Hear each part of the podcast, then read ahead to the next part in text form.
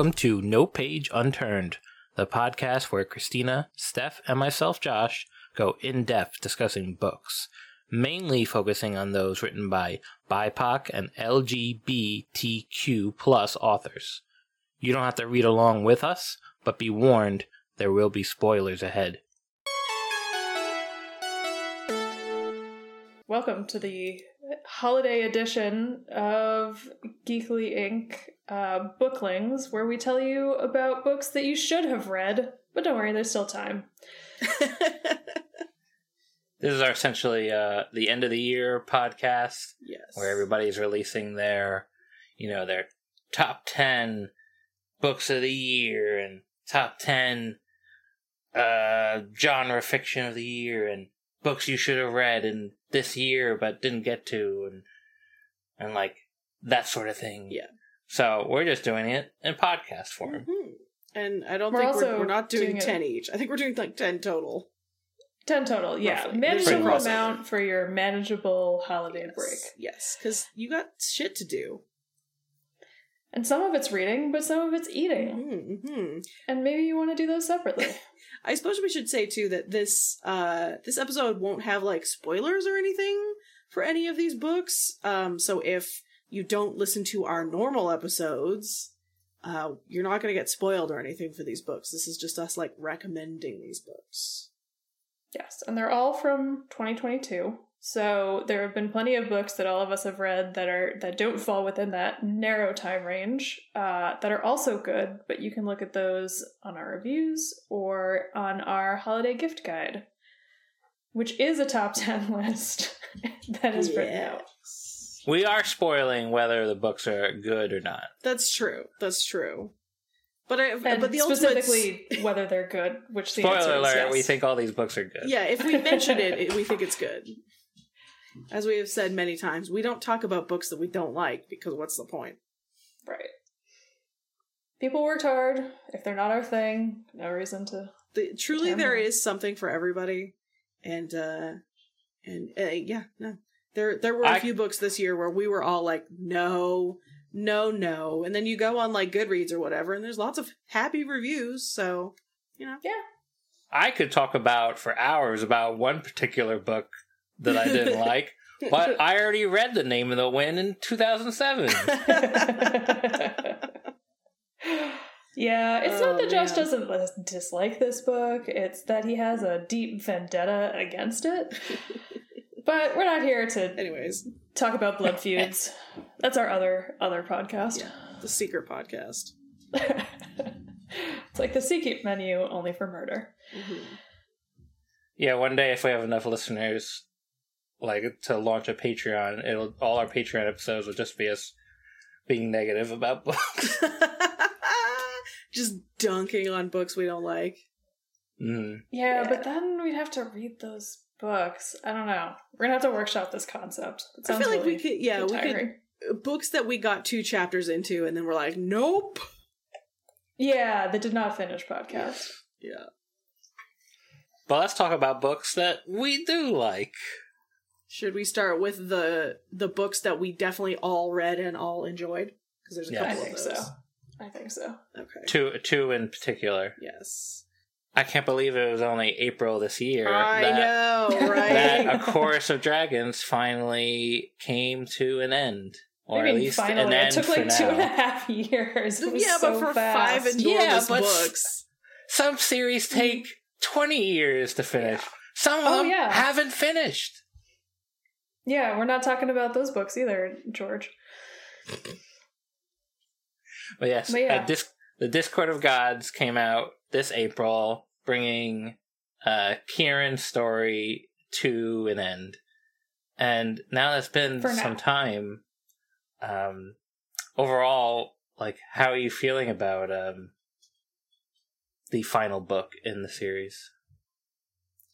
I'm really looking forward to reading it again, which is like I think uh, you know not you know obviously we we cover the series for the show, um and it, but even if not, I think I would like be like oh you know what I'm gonna reread the Discord of Gods because it was you know just like first and foremost a good book, like you know well written, good characters, good story, plot twists, all that fun stuff that we look for.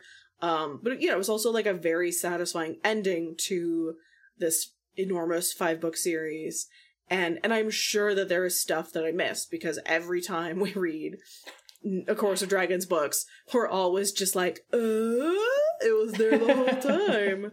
um, so yeah, like I, it ha- makes my heart happy knowing that it was a good book and I enjoyed it and that I have much, I have enjoyment coming over many rereads over, you know, the rest of my life probably. That's a really good way to put it. I agree. Yeah, I I put a lot of value into um being able to redo something Mhm. like game. I, I for games that uh you know I can replay in books. I can reread, hmm and I have friends that like.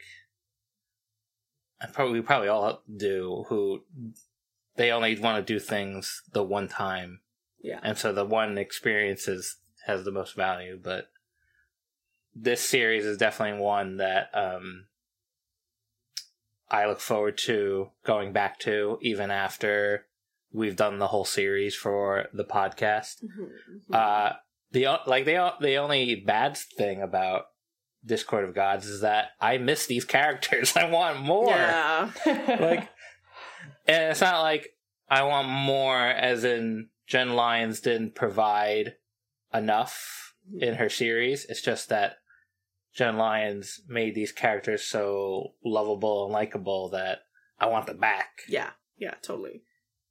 yeah, I just I just want to spend more time with my fictional buddies. Not that there was an unsatisfying narrative Yeah. arc. Yeah, a- and there's like no value in books that don't have a conflict, but at the same time, you want to see the characters you like just be happy for yes. a while. But th- there's Um, no point in writing a book where like, yeah, Kihrin and and whoever survives all the books, uh, you know, they're happy. Everything goes That- great. Everything goes great. The end. No one's gonna buy that, but Yeah, I would. I this do either of you watch Steven Universe? No. Yeah. Okay, so there's a Steven universe where Steven and his BFF Connie are arguing about this J- this Harry Potter like pseudo Harry Potter book, and they're like, it was a 700 page description of their wedding. Like the characters got together, and it's like there was 20 pages about the cake alone, and Steven was like, but I loved it. It's like, oh, Aw. Steven, you love schmaltz, and I was like, I do. I love that episode. Yeah. And I the un untapped market for schmaltz, I feel like. The like part of an RPG where you beat the game Mm-hmm. and then it has like the ending sequence where you get to like talk to all the characters and seeing what the, they like describe what they're doing now that you know the world isn't coming to an end. Mhm. I love that.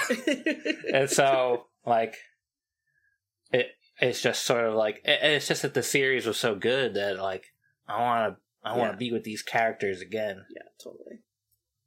I mean, I'm also the person who's played through Stardew Valley multiple times, so like I clearly have a very high capacity for like the domestic narrative. Just like tink tink. Oh look, a rock broke. Well, that's my day. yeah, like which surviving characters in uh, A Chorus of Dragons would like just settle down and have a nice farm? Yeah. Get really into turnips. Usually you start out with the farmhand. Let's end with the farmhand. Yes, yes. Ooh, full circle. Yeah. Let's let's see that trope turned on its head. Yeah. I can't. I, to be honest, I can't picture any of them farming. No, but Yeah, So, yeah. yeah. It was a it was a great end to a great series, and yeah, just like uh, lot lots of emotions, and it was good. It was good. I can't emphasize enough how important good endings are. Oh my god! 'Cause it- right? a bad sick ending- landing. Oh, Like, no matter like what medium we're talking about, a bad Mhm. ending can ruin hmm an entire thing for you. Whereas, Oh, yeah. like, it makes you it just makes you feel like you've wasted your time. Yeah. Nobody nobody talks about Lost in the zeitgeist except to Mm-hmm. talk about how Yeah. the ending was real bad. And kind of the same thing with Game of Thrones, like took over our culture and now it's just like non-existent. So yeah, gotta stick that Yeah. landing. hmm Absolutely. Yeah, especially with books like where the time investment is so high.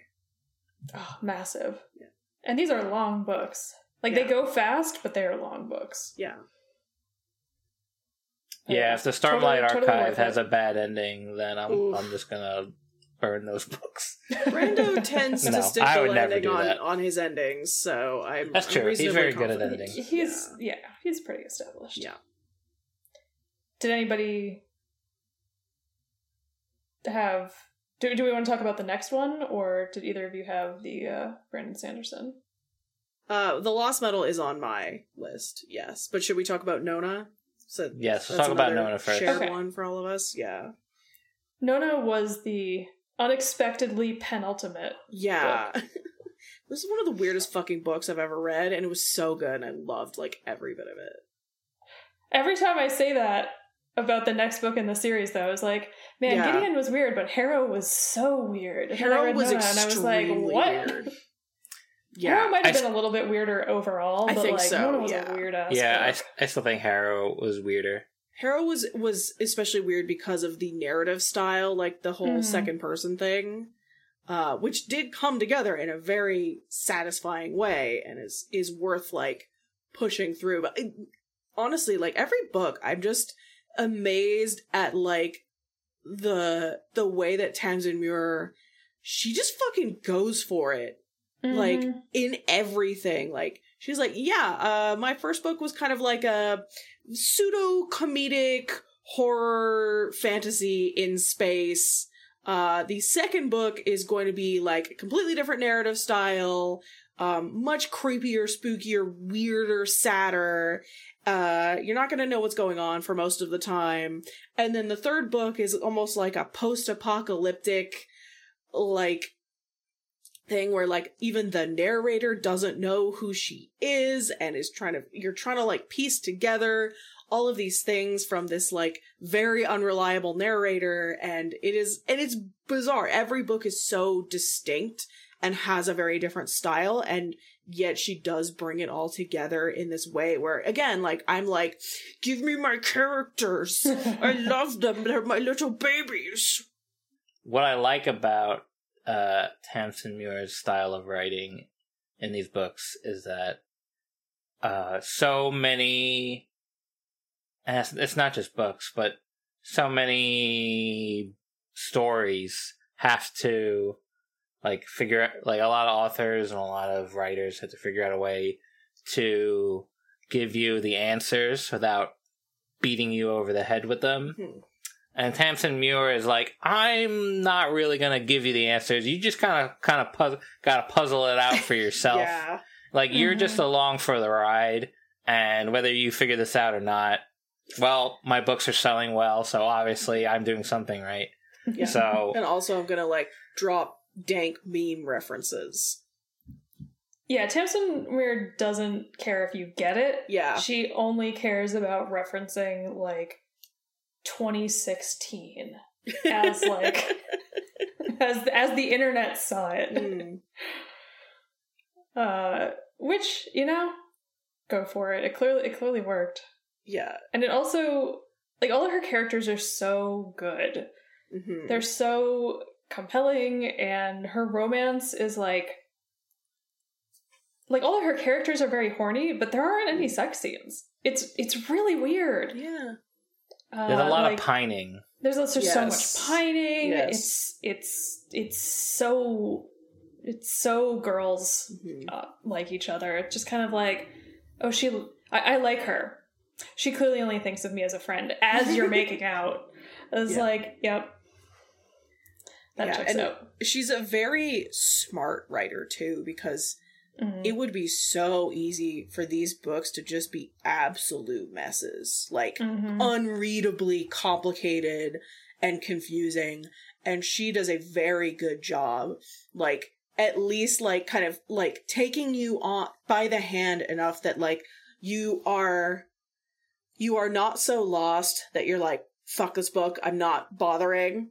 And you are just lost enough that you're like, I want to find my way out of the maze because I am fascinated by like one of the th- like uh, an example um which I actually I say uh, to people a lot when I'm recommending Gideon is you know there are 20 named characters in that book. Like that's a lot. That's a lot. And she does a really good job of always reminding you who each character kind of is and what they do because like it would be very very easy to just like lose track of like all the different names like oh they got introduced once in one scene and like I don't remember like who's from what house and what that house does and who just blah, Right. blah, blah, and who's paired with what and she does a very very good job of always subtly reminding you throughout the book of who is who and what they do and uh and yeah so she's a very smart writer hmm And I feel like each of her narrators has a distinctive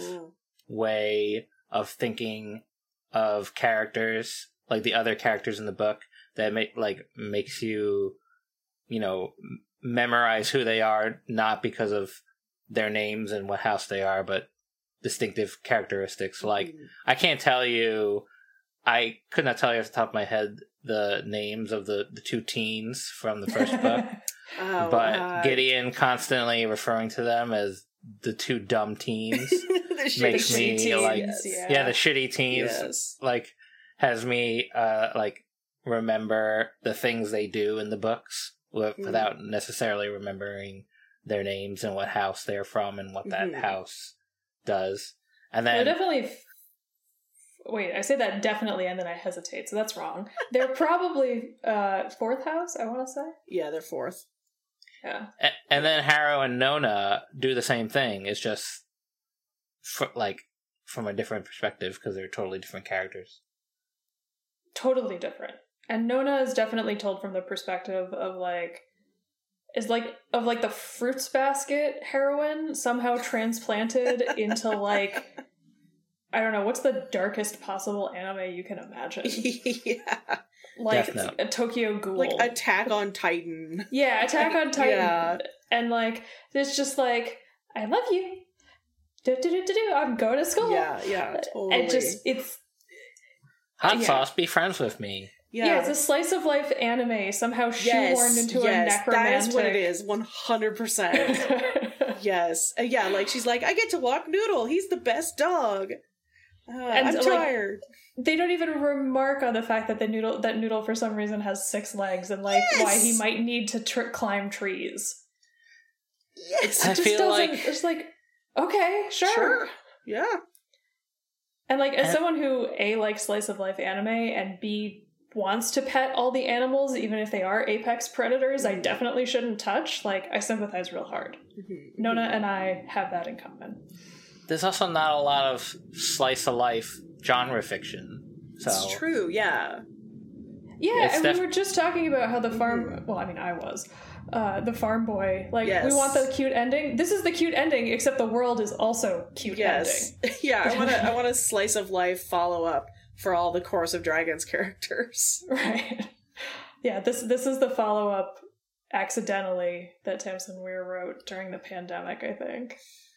This is what like instead of doing uh this is completely off topic, but instead of doing uh filler eh, that shonen tends to do a lot of Mhm. time in anime where they like make up a villain that's usually kind of shitty Yeah.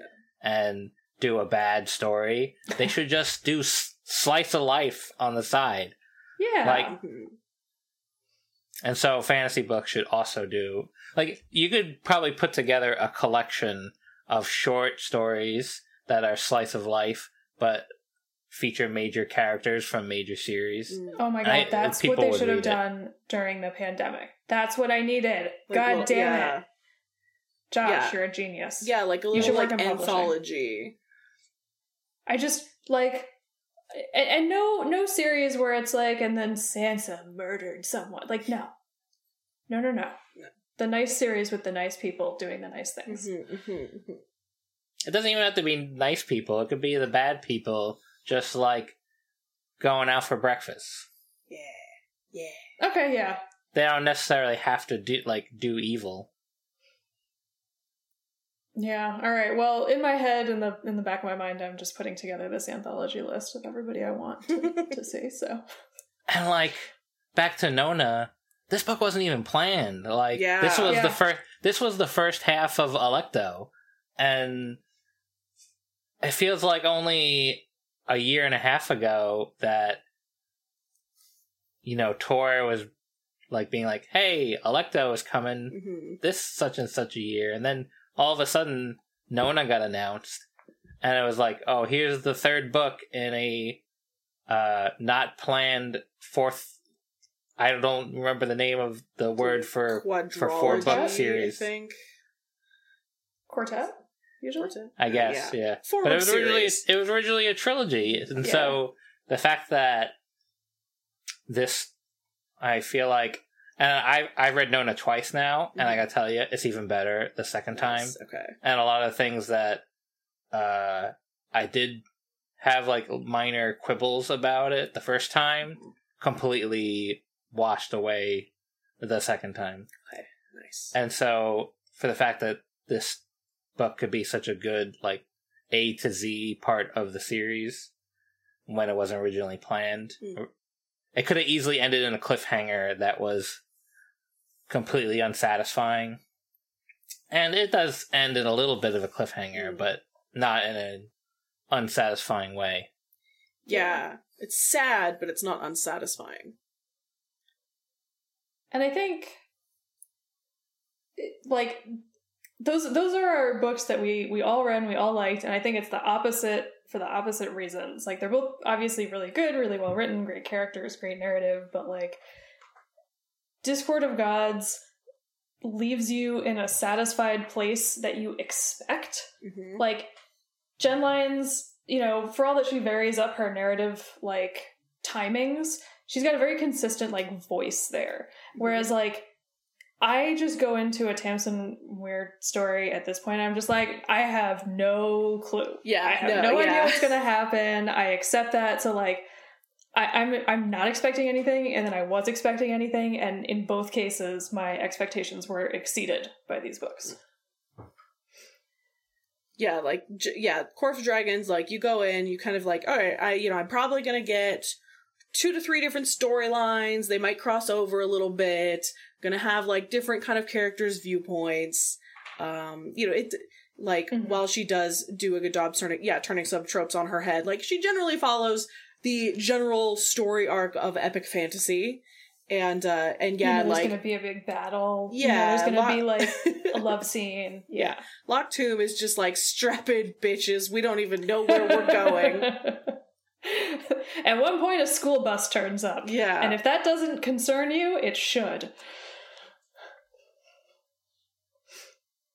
But Yeah. yeah, so read the Locked Tomb, obviously. I think we've said it Mhm. enough, but we can't say it enough, so Yeah. there you and go. I would say the the Locked Tomb they are a bit shorter. So if you're Yeah. not like looking to dive into a, a large series like a Chorus of Dragons, Locked Tomb is a great place to start. And it's very different from really any other kind of fantasy that I think I've read ever. So yeah. Although if you liked Sabriel, you will probably that's like true. this. Yeah. Yeah, yeah. If we were to put the Discord of Gods and Nona the Ninth on on your like ranking list of books Ooh. from this year, would they be one and two? Uh, Discord of Gods I think is my number one for sure. I'm gonna play contrarian and be like, Discord of Gods is my number two because I'm mad at it that it Ooh. ended. I My- think Discord yeah. of Gods is my number Yeah. one. My number two is actually the Lost Metal, but I would put Nona at three. I think Nona is also at three for me, But I but think Nona might be one for me actually. Okay, okay. But yeah, let's talk about let's talk about the last metal. Was that on yours as well, Josh? Yeah, but what it wasn't as high Hmm. as uh, Steph. I, I am an absolute sucker for Mistborns in every format. The original Mistborn trilogy is probably tied with The Wheel of Time as my favorite series of all ever. Easily my favorite trilogy. And I fucking love Lord of the Rings.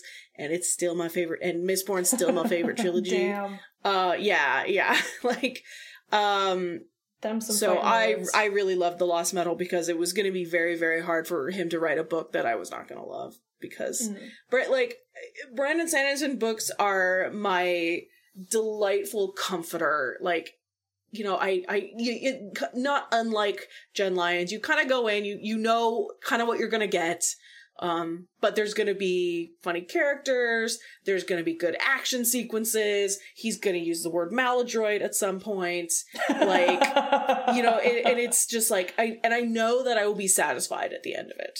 Um like you know speaking of like endings like brandon sanderson never really fumbles an ending like and so i it's it's just like it's you go in and it's a known quantity.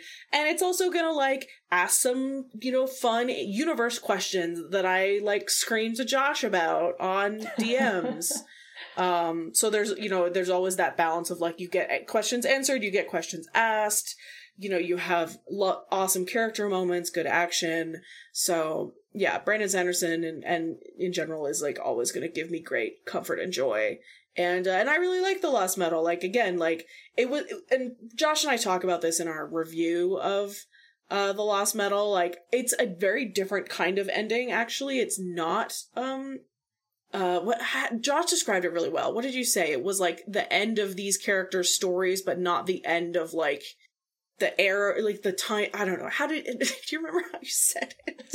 Well, like the the first trilogy ends in like a completely rewriting of the status quo of the entire world. yeah Mhm. But this one ends in like a you like it's more like we're just leaving this time period. Like the Mhm. the these characters' lives continue on without us. Mhm. And so you know, the first trilogy feels definitely like oh, everything is com- everything is completely different. yeah yeah and this one it feels like oh it's the world is is different but it's just that we're leaving these characters Yeah. lives for now. And like who knows if they'll return or not but it's like yeah yeah like we may see them again we may not like they kind yeah so um it was a different kind of ending um but you know still very satisfying and enjoyable. And uh yeah it was just you know it was a it was a good solid book. It was super fun the, the first trilogy basically ends like in a series finale where the show is not going to come yeah. back Mhm. and this is a season finale where the show yes. is going to come back yes that's a very good Yeah. way of putting it yeah Mhm. so yeah that's uh that's my number two for the year but i mean i yeah fully i am i am a biased brando sando bitch like With good reason. People love him for very good reasons. Yeah, Like yeah. he's a great author. He has incredibly imaginative worlds. He is super like he pushes every logical conclusion. Mm. Whether it's in his fight scenes and to his like multiverse, like you can ask him a question and he has an answer for it. It's not like, oh yeah, I didn't really think about how that would Mhm. affect like economics or Yeah. religion. And he's like, no, I thought everything. there's an internal logic to everything yeah Yeah. And like I still I still remember some of the aspects like I remember Brandon Sanderson fight scenes the way that I remember fight scenes in movies. Like Mm, that's how yeah. cinematic they are. They're so smart. So, yeah. Brandon Sanderson like maybe there's going to come a point where people are like, "Oh, poo poo." And like I haven't read all of his books, but mostly cuz they're like fucking massive. And, Mm. like I, I yeah, no, I love the dude. He's he's great. Yeah. do you want to go first christina or should i You go for it. All right. These are Okay. these are books. I don't think we have any other overlap, although we haven't consulted. I beforehand. I don't think so. Let's see. yeah So I really tried to f- sort of like force myself to really think about these books and not like accidentally repeat our mid-year Mhm. uh podcast but i'm sorry it's still number two for me is the daughter of Redwinter i thought you were gonna Ed say that yeah. Like it's yeah. it stuck with me all this time. It came out in like uh, May or June, and I just can't like completely get it out of my head. This was uh, an author that his previous series I can't remember the name of it off my top of my head, but it seemed very uh, grim dark at a time where I was tired Mm. of grim dark, and it it didn't hit me the same way that uh, Joe Abercrombie's grim dark hits me. So I took a chance on this book when I saw the author's name and said, "Oh, isn't that guy who wrote that series that I sort of quit?" And I was shocked at like how much I love this book. It's just like it has everything that I like. It has a cool magic system. It has a main character who goes through basically trauma and it explores that in a really um, interesting way along with it doesn't like shy away from you know dealings with class and imperialism and you know subjects like that. And it's through the you know magic system that those things are explored. And at the same time the main character is a teenager and i feel like teenagers in fantasy are written kind of badly. Like not it's not that they're written badly. They're not written with the voice of a teenager. But uh the main character of this book feels like a teenage girl. She deals with teenage boys and everything that comes with that which can be a problem. And it just feels really uh satisfying and you know the beginning of the book has like you know um bad things that happen to the main character that are uh frankly like problematic. Like it, it not in a way like it's problematically written but it's a real thing that happens to you know teenage girls in our world. And it, like the first time i read it i like sort of like looked like looked away from it. And the, when i read it again i was like no this is a thing that happens. And the the author writes it in a way that is respectful without just like pretending it doesn't really happen. And so the book has sort of stuck with me all this time and i like i couldn't not put it on my list Nice. And it's nice. It's nice. Like I'm excited to read it. It still hasn't come in from the library, uh, because it's high fantasy, and a lot of people are doing really interesting stuff. But like, it is it is capital H high fantasy. Um, as far as I can tell, is that is that fair? yeah it's a second and- world. It's like bows and arrows, magic, and but there, shit. there's like a i feel like so many um high fantasy is like around the like british empire Mhm. war of the roses kind of thing but this book and uh the black tongue thief from last year these are very rooted in irish and scottish Hmm. Uh like turn of the century sort of period like those feel like the roots of this series rather than being so like you know british great empire monarchy there's like clans and like Nice. the the monarchy is not so you know the root of all power Mhm. Mhm. That makes it much more compelling. I am pretty sick of the British Empire. For many reasons.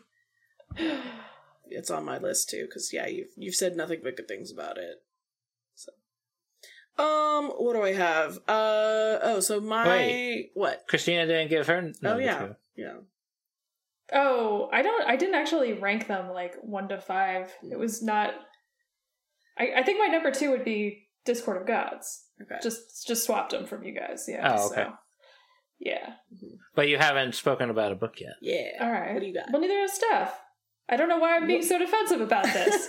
Okay. what am I doing? All right. Um, I think my number three is um, Nettle and Bone by our another perennial favorite, which is Ursula Vernon slash T. Kingfisher.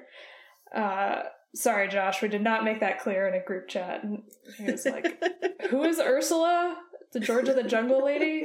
He didn't say that, but that's the only other Ursula I can think of besides the the drag queen Sea Witch. I was gonna say the Sea Witch.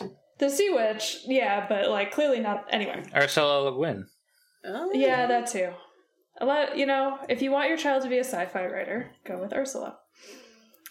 Uh, Ursula doing Ursula, like Ursula at the drag queen doing Ursula Le Guin would be a great like drag brunch. Can you imagine? Anyway, okay. Nettle and Bone came out. It was like a it's like a second world fantasy, so it's totally uh, unconnected to our world. It's very fairy tale esque. So there are fairy godmothers. Uh, it's it's it's one of those classic T. Kingfisher books. It's not her horror stuff. It's fantasy, but it's it's like charming and funny right up until the point where she is talking about domestic violence. And it just like it's a sucker punch. And like they're just she doesn't there's no way to talk about domestic violence without it being horrible. And no she doesn't try and and all respect to her for doing that. Like you know you have to look at this stuff in the face and and say what it is and how bad it is.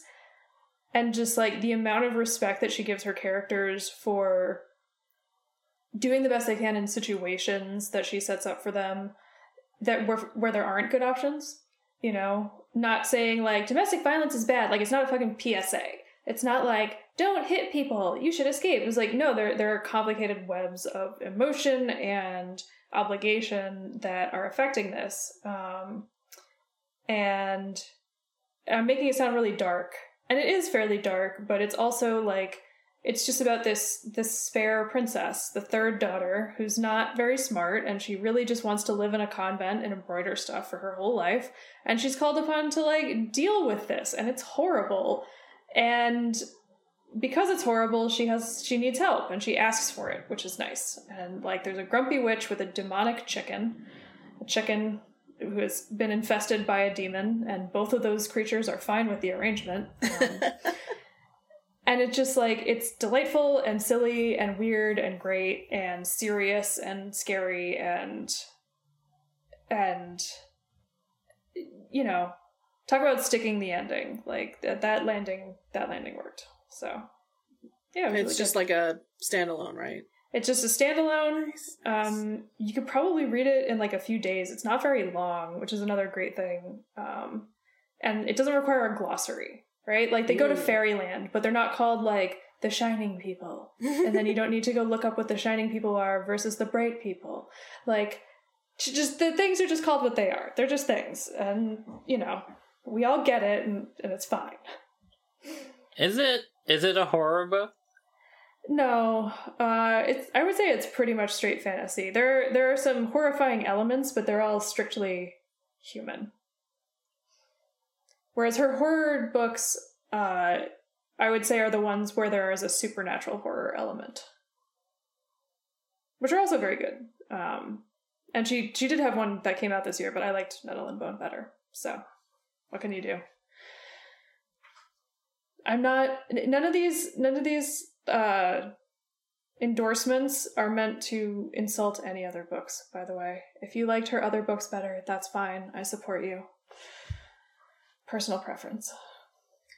Is it safe to say that T. Kingfisher is one of your favorite authors? Oh, 100%. Okay.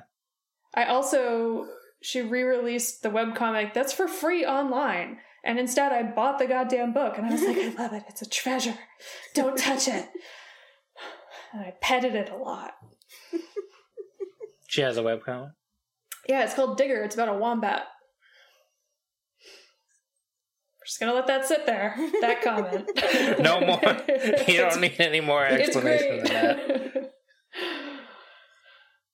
Uh, but yeah, Steph. Now that we've talked about wombats, so chickens, yeah. Um, and similar to Josh, uh, I just want to give a quick shout out to the books I talked about at the mid year episode. um, because all of them were again, you know, kind of my top books of the year. Um, so that would be Just Like Home by Sarah Gailey, A Taste of Gold and Iron by Alexandra Rowland, and Siren Queen by Nghi Vo. Those were all great books. Go listen to the mid-year episode to hear me Yeah, you could basically them. like add to your list of books you need to buy Yeah. by listening to that one also. Yeah. also. Um, but my other latter half of the year book that I added to my top uh, is Lavender House by Lev A.C. Rosen, um, which was really good.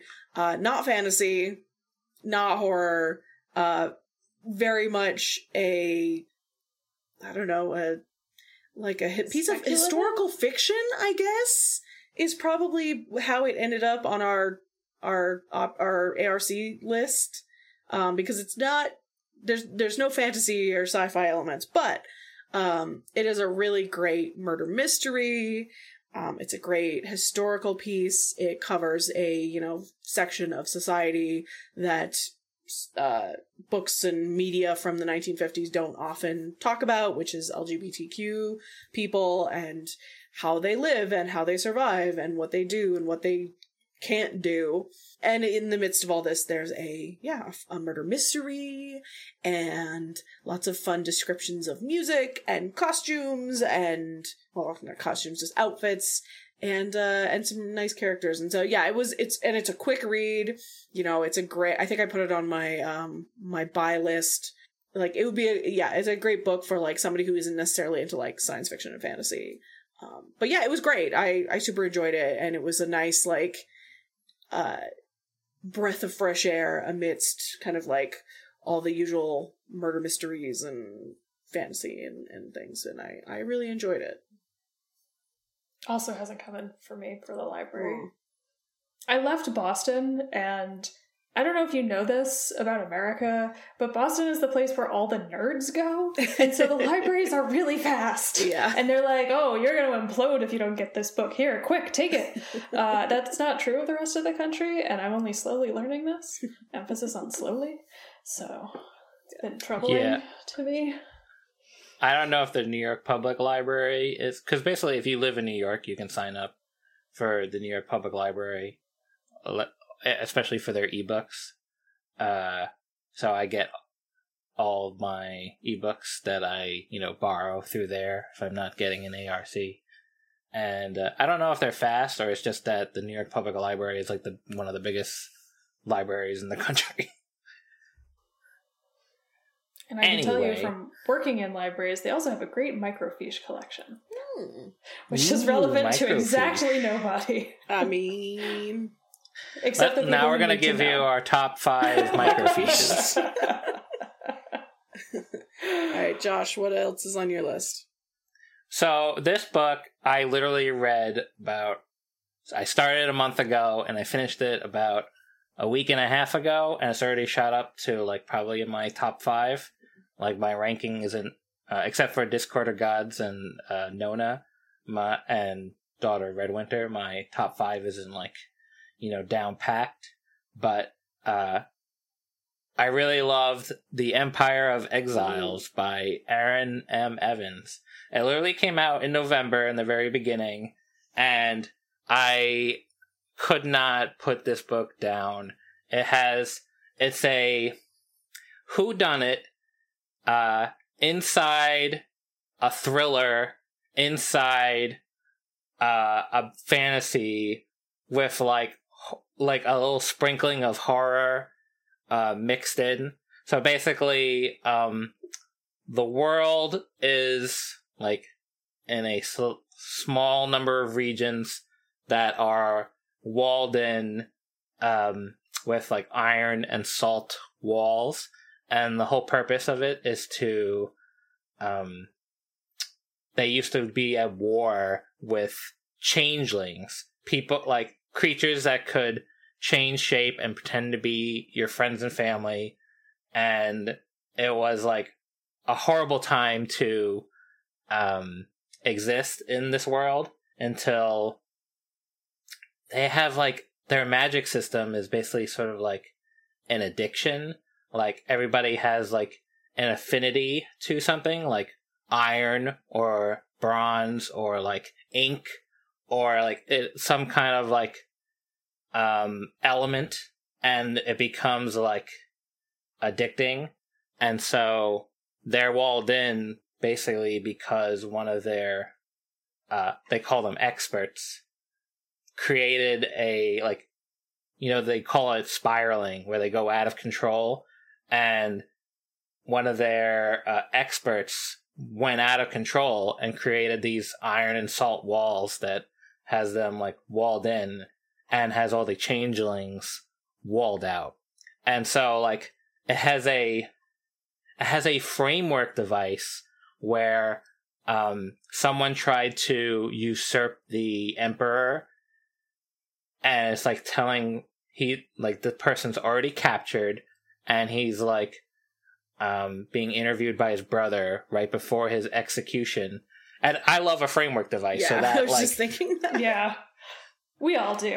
Mhm. and so the the brother is interviewing his usurping brother right before his execution trying to find out like what happened and what are like what secrets are you still keeping and then in the present day you know it just has a main character who's a young man. He's a scrivener so i already i already like him just based on his occupation. Visiting a archive which is like a huge archive of books and information and you know magical objects. And then everything goes wrong. There's a murder and the main character is just a young man whose best friend uh supposedly did this murder but he gets that like you know obsession of like there's no way that um my best friend really did this. And then the other two main characters one is like the equivalent of a detective and a trope i love is the you know the investigator the detective the person that is going deep within a mystery and then there's a higher authority saying you're not you can't do, go too deep into this. You have to stop. We the case is closed and then they then they keep going in deeper. You know they have to keep it's like no, something's not quite right. So i love that trope and that character used to be a thief who's and now he's a detective so there's like an element of he knows how criminals think and there's like there's a mystery and a on top of a conspiracy on top of these like horrible changelings that could be anybody that you know. And it's just oh it's delicious. I love it. And like each when you get to the climax like each reveal like i when i read a mystery more often than not i figure it out or at least try to figure out before it ends. I did not figure this one out at all. So that's like a, every that's a ringing endorsement. I love that. and so like each each reveal in the climax was like it's like it was like this is great! And so uh i can't recommend uh empire of exiles by Erin M. Evans. That's a lot of e's. Enough Nice. Yeah, I uh I'm like a chapter and four pages into it. I need to just like really like sit down and get into the plot. Um because I yeah, I keep like picking it up and I'll read two pages and then like some I have to go do something and so I need to like solidly sit down and get into it because yeah, it sounds great. Like ev- everything you just said. I'm like, "Yep, yep, yep. Give me all that." and also i really like you know I, I get tired of like too many humans in fantasy books. And this book has like people with like multiple horns and three eyes. And like there's one magical user who has like instead of legs he has like octopus tentacles. And they like don't go deep into why. Mhm. It it's just is. you just sort of like take it as it is and uh while that might be like a negative for some people who want an explanation for everything i just like took it as it is because like yeah like this is a made up world like why does everybody have to be exactly human? I'm into that. That that actually is a perfect segue because now my next book is about octopuses. Yeah.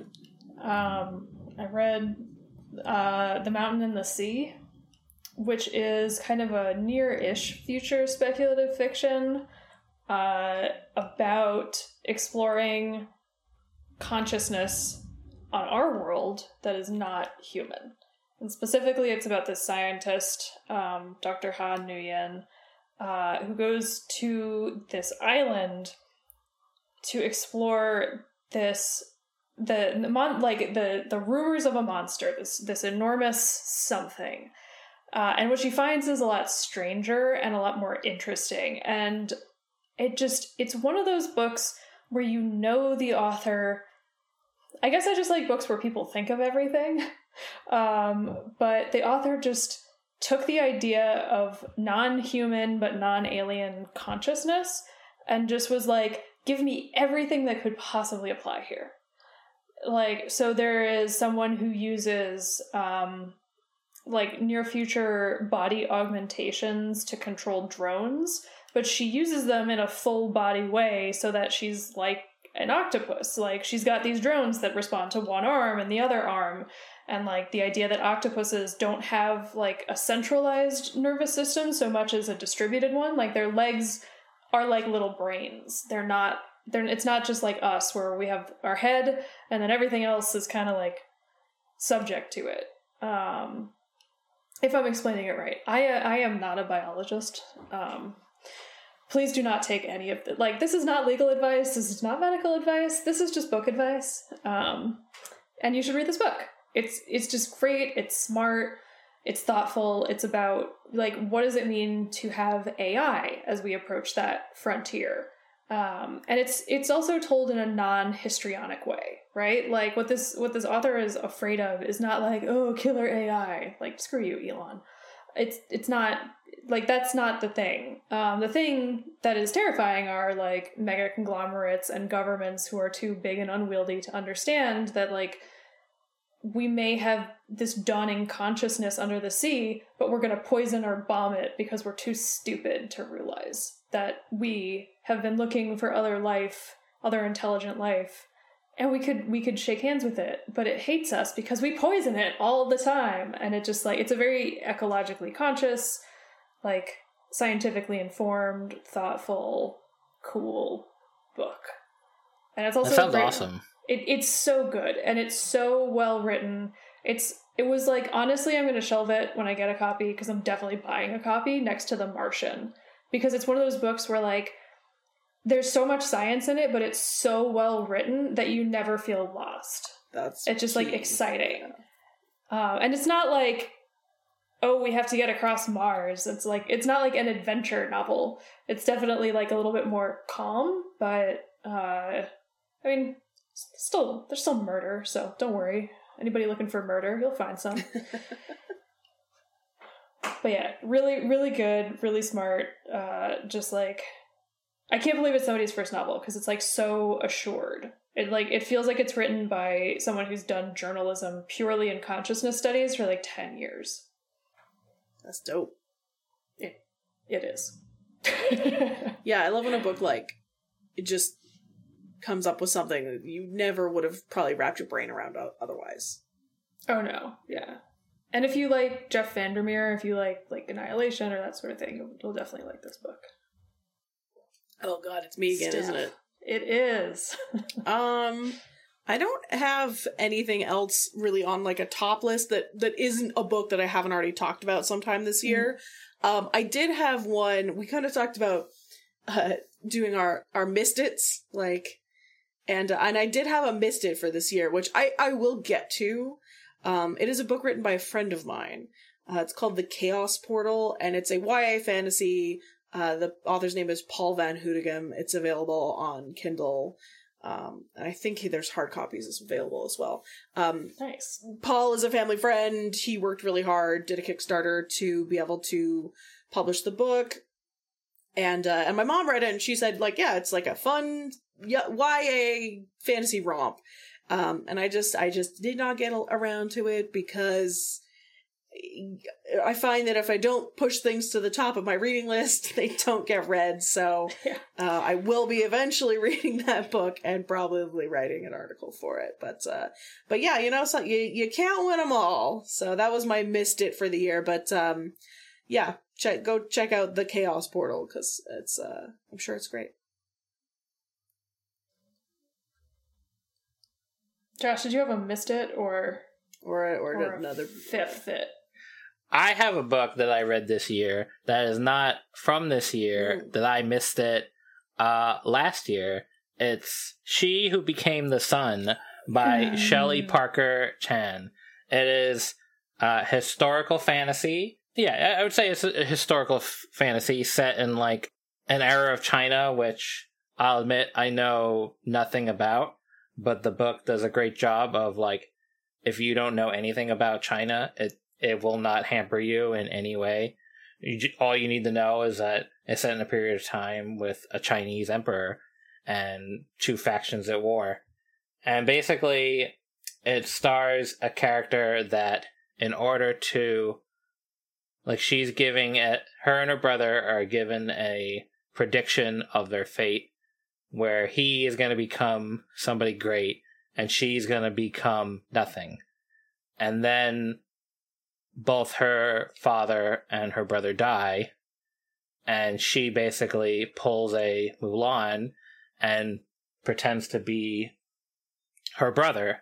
And the whole time throughout the book, she is um, trying to avoid her fate by taking on her brother's fate and like going as deep as possible into becoming her brother so that the you know the gods see that she is her brother and that what fate is supposed to happen to him happens to her.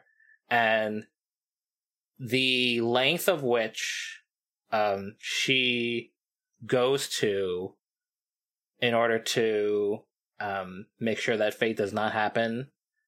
Um it gets dark and in a in a like a great way and um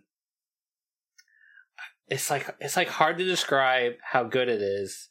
It's just so well written as someone um sort of doing everything they can to uh become something great.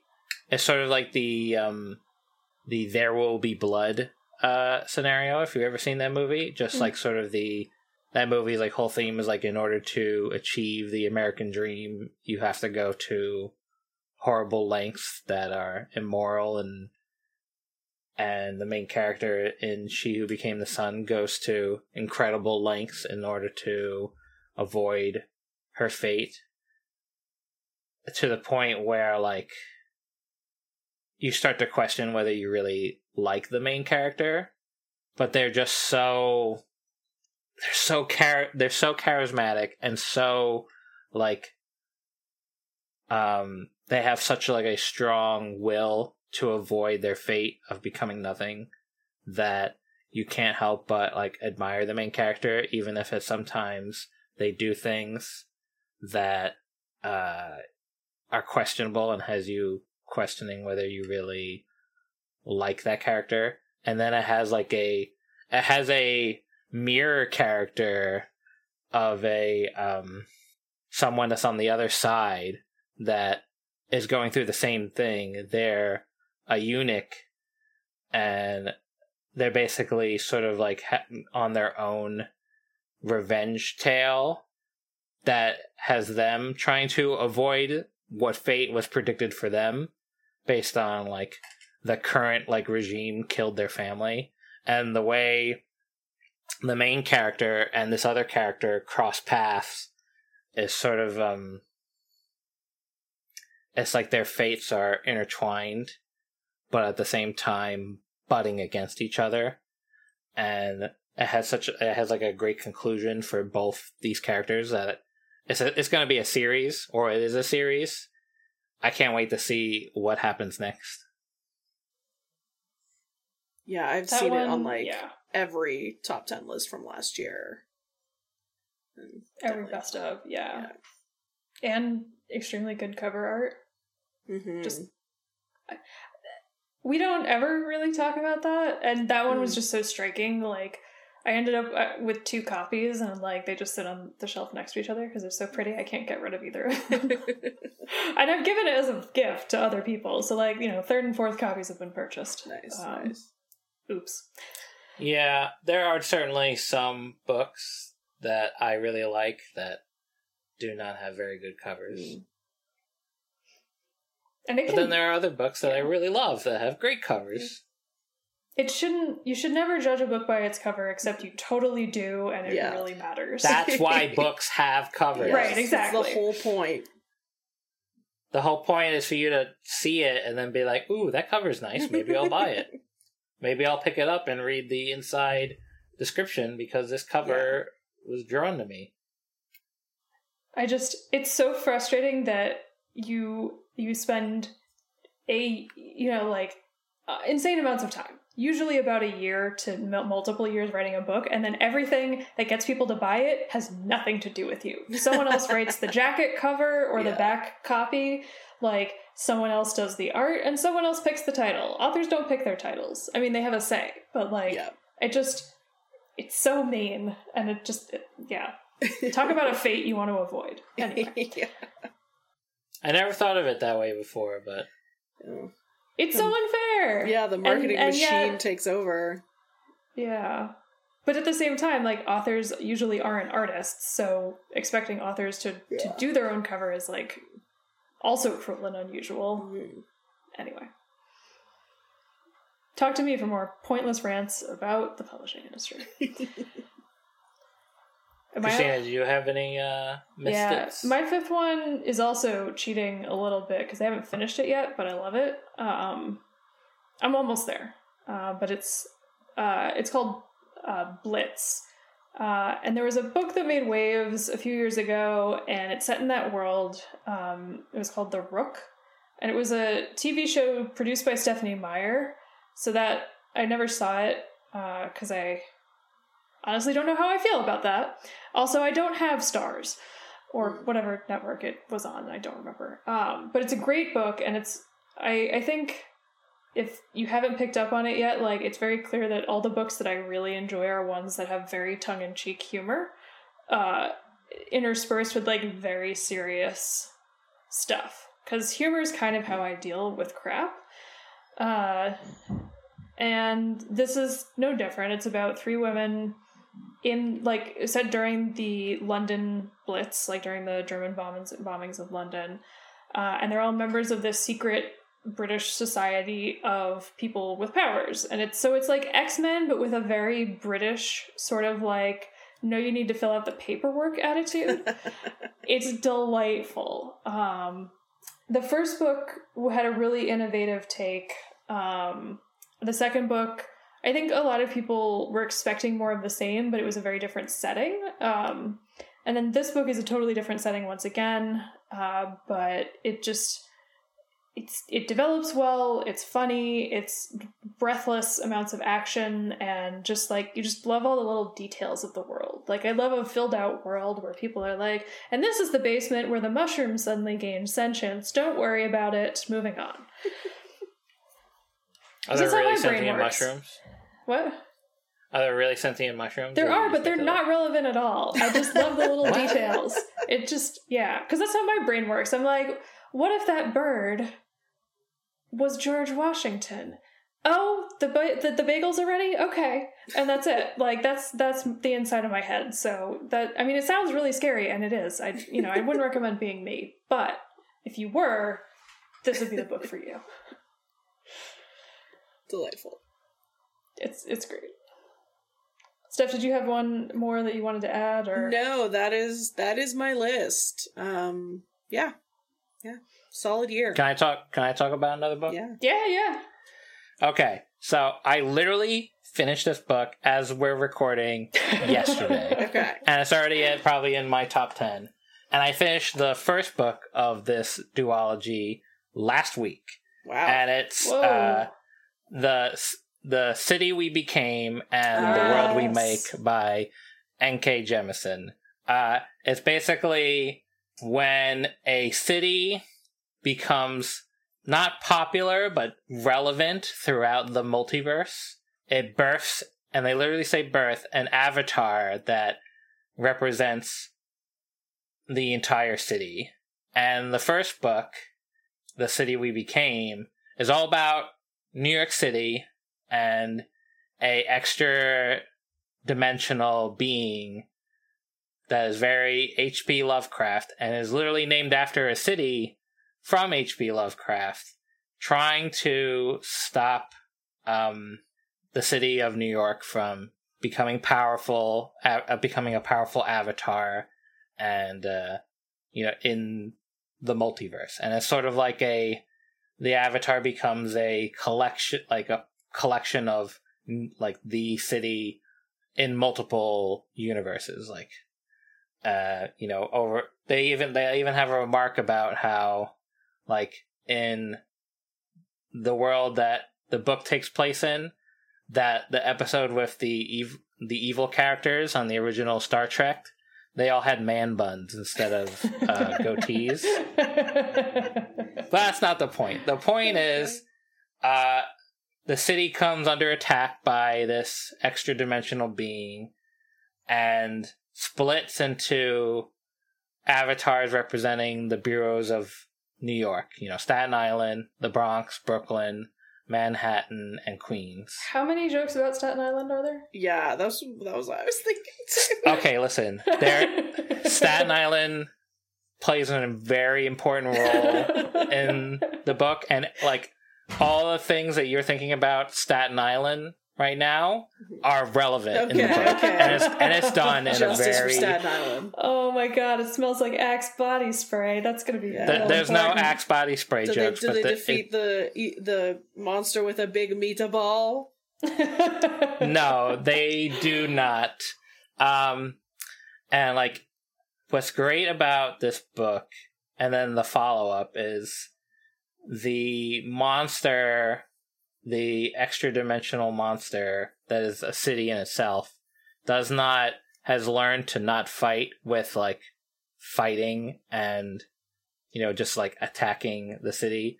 It literally uses white supremacy to as its like its main cause of attack. Okay, like it uses that Proud Boys. in many It ways. uses it uses um what is the thing that the when they like um section off a region for voting Oh. to have it like uh, gerrymandering. it uses gerrymandering it uses like political loopholes it uses um like everything that you think of that um we read about in modern day that's horrifying about um white supremacy cops um political figures basically nk Jemisin plays with and this is definitely mo- like we've learned in the modern day when we talk about hp lovecraft he had like horrible beliefs he was like a horrible racist racist ethnocentric uh kind of monster sexist, Yep. homophobic. yeah.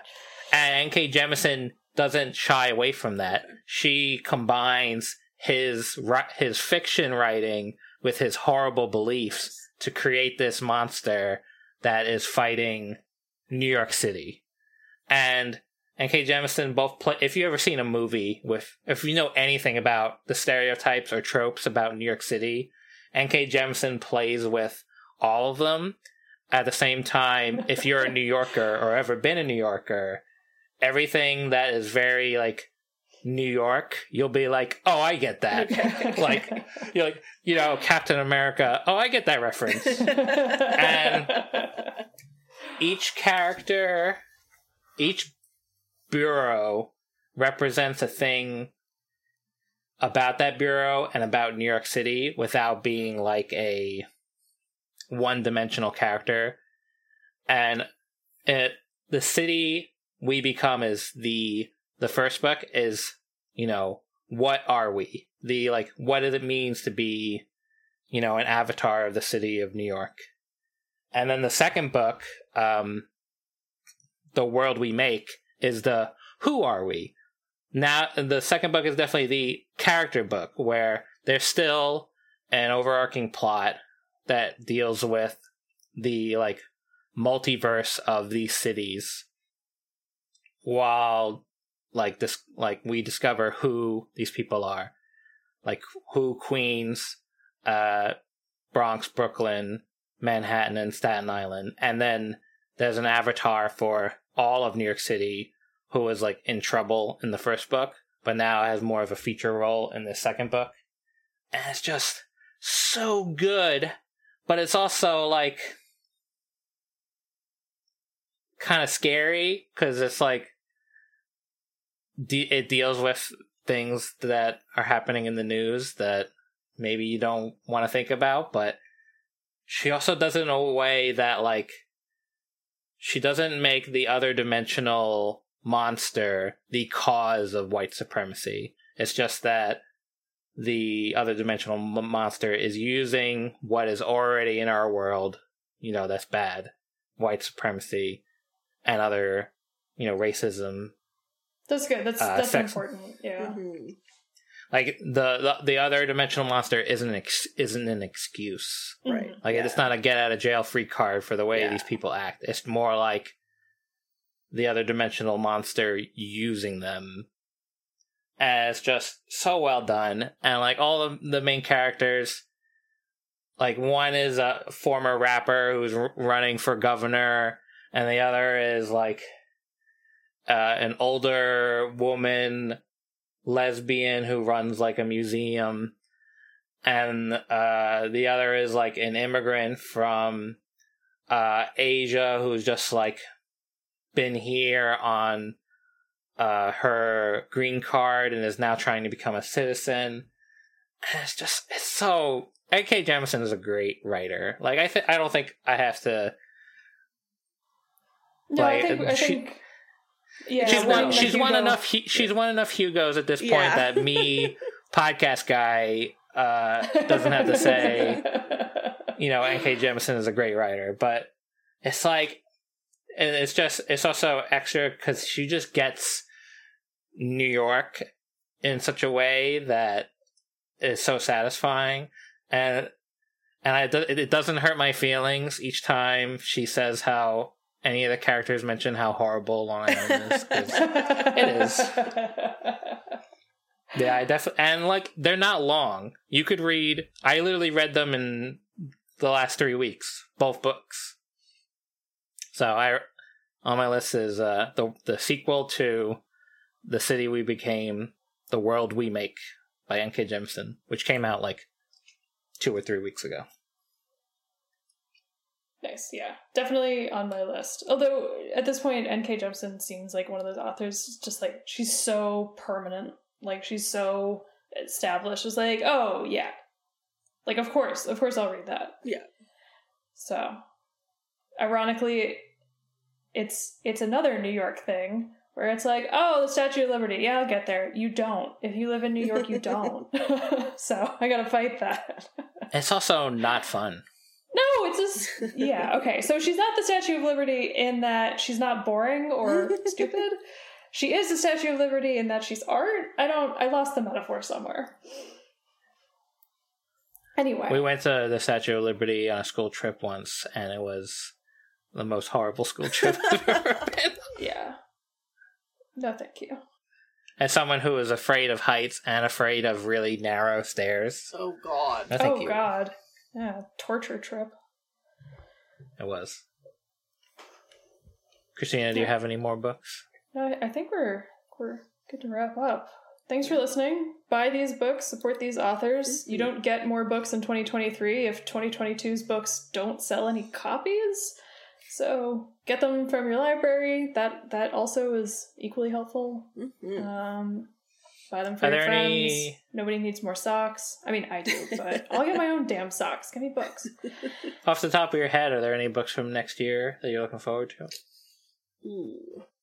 And there's a new T. Kingfisher book coming out in March that we're all going to read for the podcast. So I'm looking forward to that. I'm like one page into it right now. This is also the problem with asking that question. I literally started it this afternoon, and Josh was like, "What's a new book that's coming out?" It's like that doesn't count because we're reading it now. It Um, counts.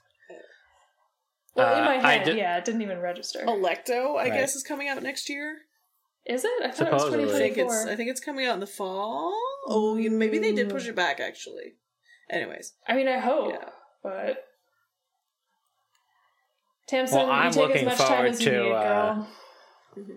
I'm looking forward to The Untethered Sky by uh, Fonda Lee, who- an author I just discovered uh, this year, whose first series was more like magic meets mafia style, Okay. while this book seems to be more, you know, epic fantasy. Uh, I don't actually know that yet because I haven't started yet, but I am looking forward to it. but yeah. I'm looking forward to the Winds of Winter finally oh coming my out. god. yeah, sure. This is me holding my breath. oh man. Okay, well that seems like Well- a good note note to go out on. But wait, uh, Steph, are you reading anything right now? I am. I am reading Empire of Exiles. Hell yeah! I am reading uh I, I just started, yeah, this new T Kingfisher book, uh A House with Good Bones. Uh yeah, both of these I'm like four pages into. Um what else? I am working on the Tales of the Astonishing Black Spark. And I think that is it for the moment. I think I like finished off my backlog that I was working on through most of November. So lots of new stuff. Josh, what are you working on right now? Me? Yeah. Um, I'm reading. Hold on, I want to get it uh, get it exactly right. I'm reading the sequel to 2021's The Unbroken by C.L. Clark called uh, The Faithless. And um, I don't have much to say about it because I haven't started it yet, um, except for like the very first page. But it's definitely like I literally finished, you know, The World We Make. Uh, no, yeah, The World We Make and Empire of Exiles. But The Unbroken was like definitely a book from last year that um I sort of missed out on like at the last minute. Like I literally started it in like December 15th or something like midway through December.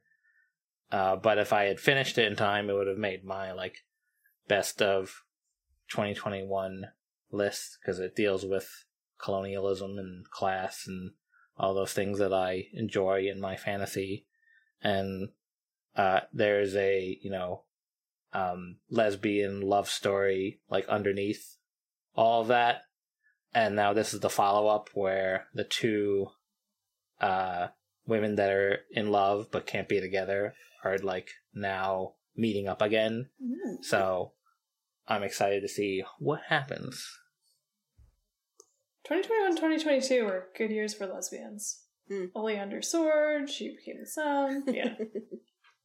In books, Yes. we should say in, in books. books, yeah, we're we're working on the rights Mhm. let, let- in real life.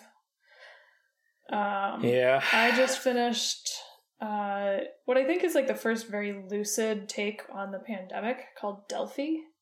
Um, uh, and it's about uh, classicists, so obviously I liked it.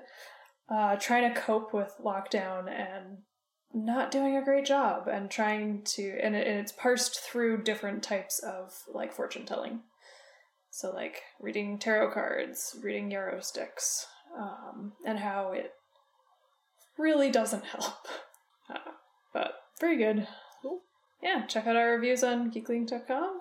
And until then, books. Books. That's literally become our sign off. I mean,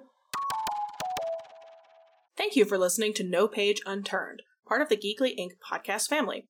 If you like the show, please show us some love with a rating and review on your favorite podcast app. You can follow us on Twitter and Instagram at No Page Podcast. The show is edited by me, Steph Kingston, Our amazing theme music is by Bad Sparrow, and you can check them out at Bad Sparrow Music. And our cover art is by Chango Chimango, who you can check out on Instagram and Twitter at Chango Chimango.